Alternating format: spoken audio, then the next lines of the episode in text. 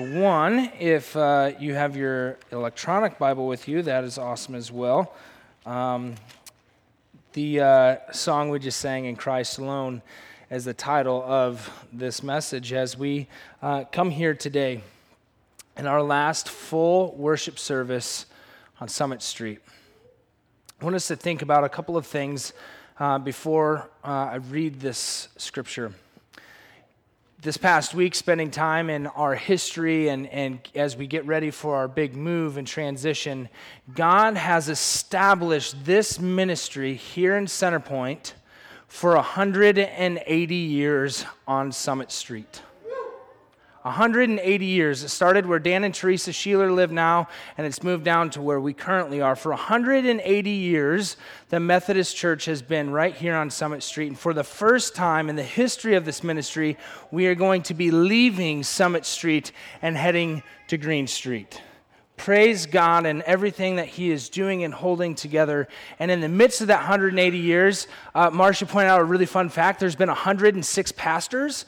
Uh, some have said, wow, that's a pretty good retaining. And others said, whoa, we kind of cycled through pastors a little fast. Hmm. So, uh, this is some really cool facts about the history of our church. But as uh, we take everything into grips for a moment, 180 years of the Lord's Supper, of baptism, of marriage, of life, death, and into the next step of eternity. 180 years. We together are joined here for the last time on Summit Street. I want to read this word to us from Colossians chapter 1, v- verses 15 through 23. The Son is the image of the invisible God, the firstborn over all creation. For in him all things were created, things uh, in heaven and on earth, visible and invisible whether thrones or powers or rulers or authorities, all things have been created through him and for him. He is before all things, and in him all things hold together. He is the head of the body, the church. He is the beginning and the firstborn among the dead, so that in everything he might have the supremacy. For God was pleased to have all his fullness dwell in him. And through him to reconcile to himself all things, whether things on earth or things in heaven, by making peace through his blood shed on the cross.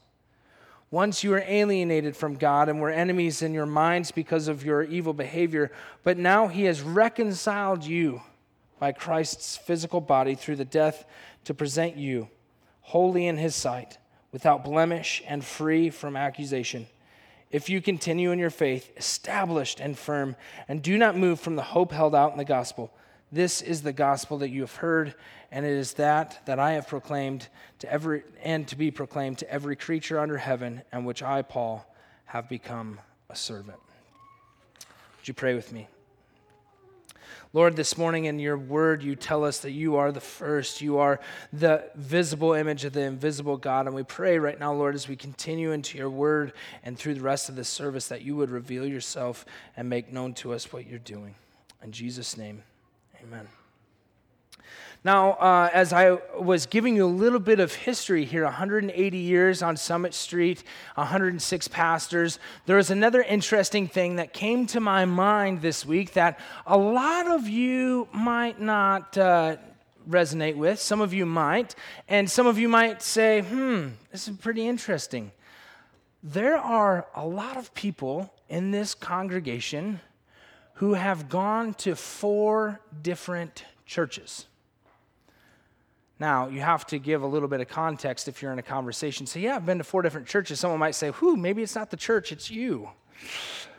But the reality is, you've been a part of one congregation in four different locations. And there are a lot of you who have been a part of this congregation in three different locations, and still yet some of you that have been a part of this congregation in just one location, about to be two locations. There's not many people in their Christian walk and faith who can say, I have gone to one congregation, but to four different or three different or two different locations. You and I are blessed by God to be a part of this ministry of which He created over 180 years ago, establishment here in Center Point. To think that you and I have that opportunity and the blessing and the beauty of taking this next step in this ministry. Think about that for a second that God has been faithful. He's been steadfast in each person along this journey.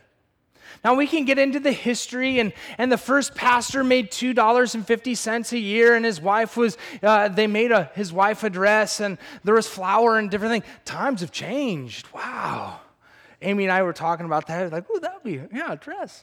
$2.50. Yeah, flour, cooking. Yeah.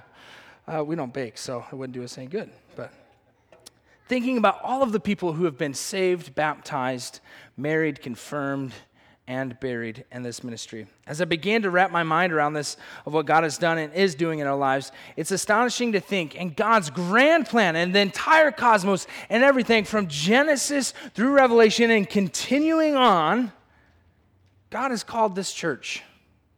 God has planted his people here in Center Point for a purpose, for a mission, and a vision. Now, I pose the thought for each of us as we read scripture this morning to think about the vastness of that. Everything in the entire existence of the world. You and I sit right here in Center Point on Summit Street, and God is about to launch us into a new section and a new stage in life of ministry. Now let's read these words again in Colossians chapter 1. I'm going to read verses 15 through 17. The Son is the image of the invisible God, the firstborn over all creation. For in him all things were created, things in heaven and on earth, visible and invisible, whether thrones or powers or rulers or authorities. All things have been created through him and for him. He is before all things, and in him, in him all things hold together. Now, if you think about our building process, you come in here, you look at this uh, sign up here, like, wow, we've had a lot of puzzle pieces. It's been a lot of years. There's been things from 2004, there's been 20 years, there's been a lot of prayer, a lot of discernment and what God has been doing in this congregation, in this ministry. And there's a few folks, myself included, at times, like, man, God, what are you doing? Why is it taking so long? What's next? All of these different kinds of questions.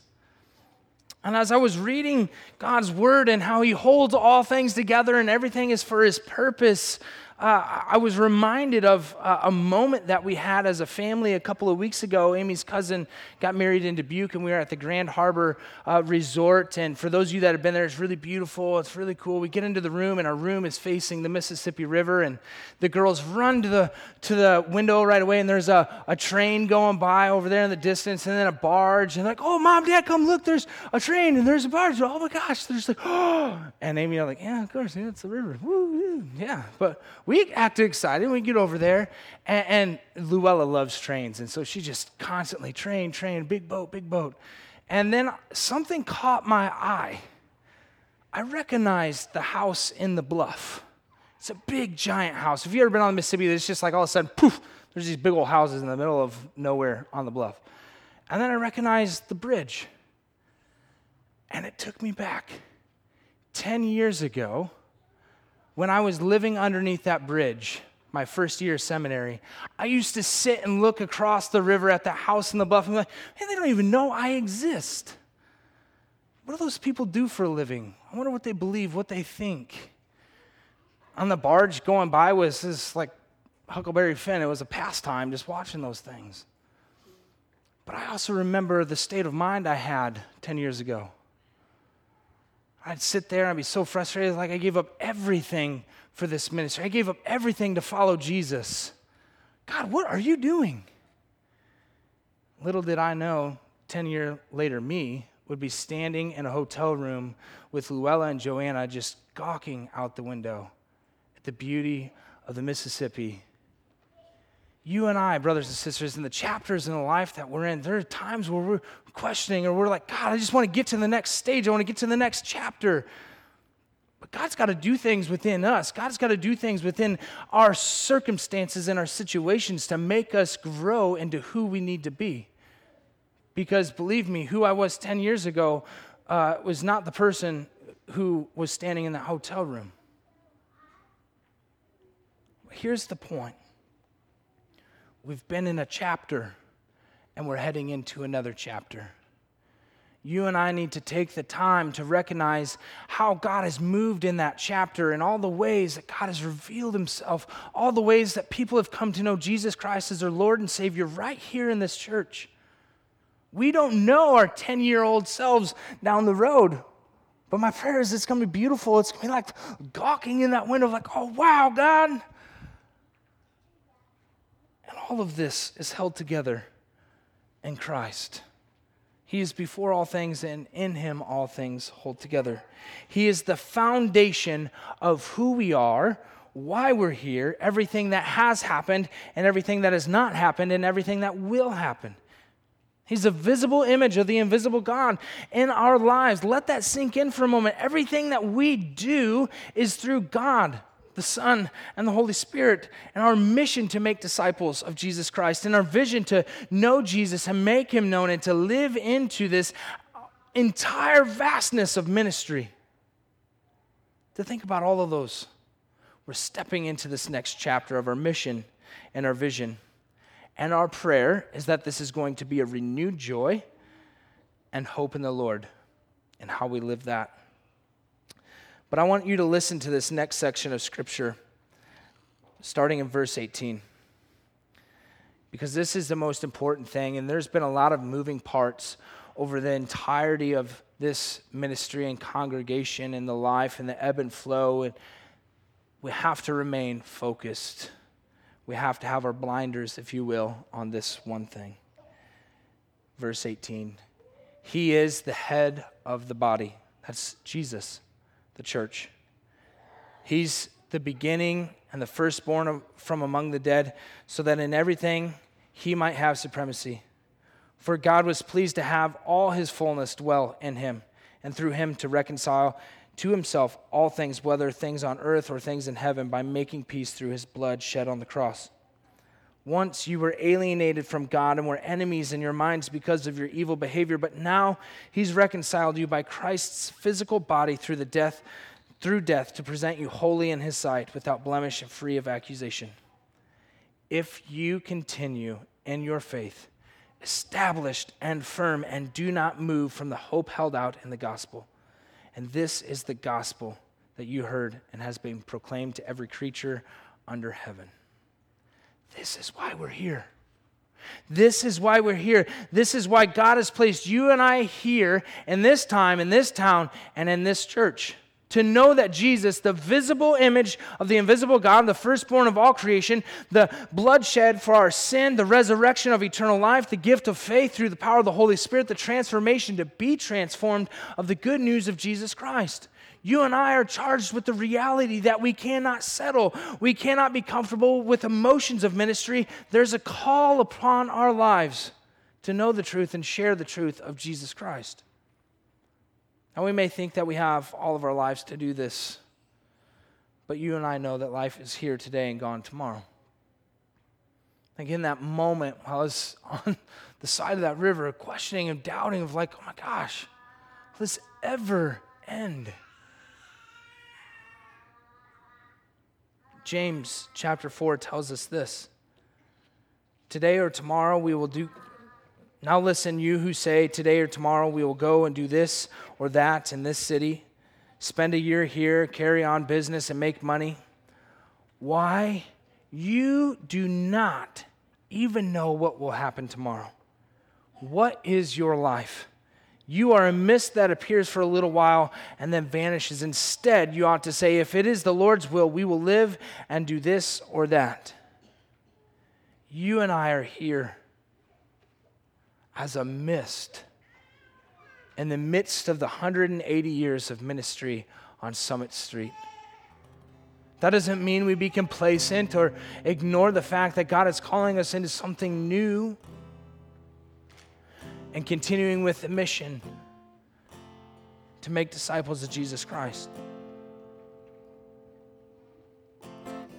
I want to end with this question. What do we do with all of this? What do we do with Colossians and, and James here as we, we talk about the steadfastness of this ministry and, and our lives and how quick things go?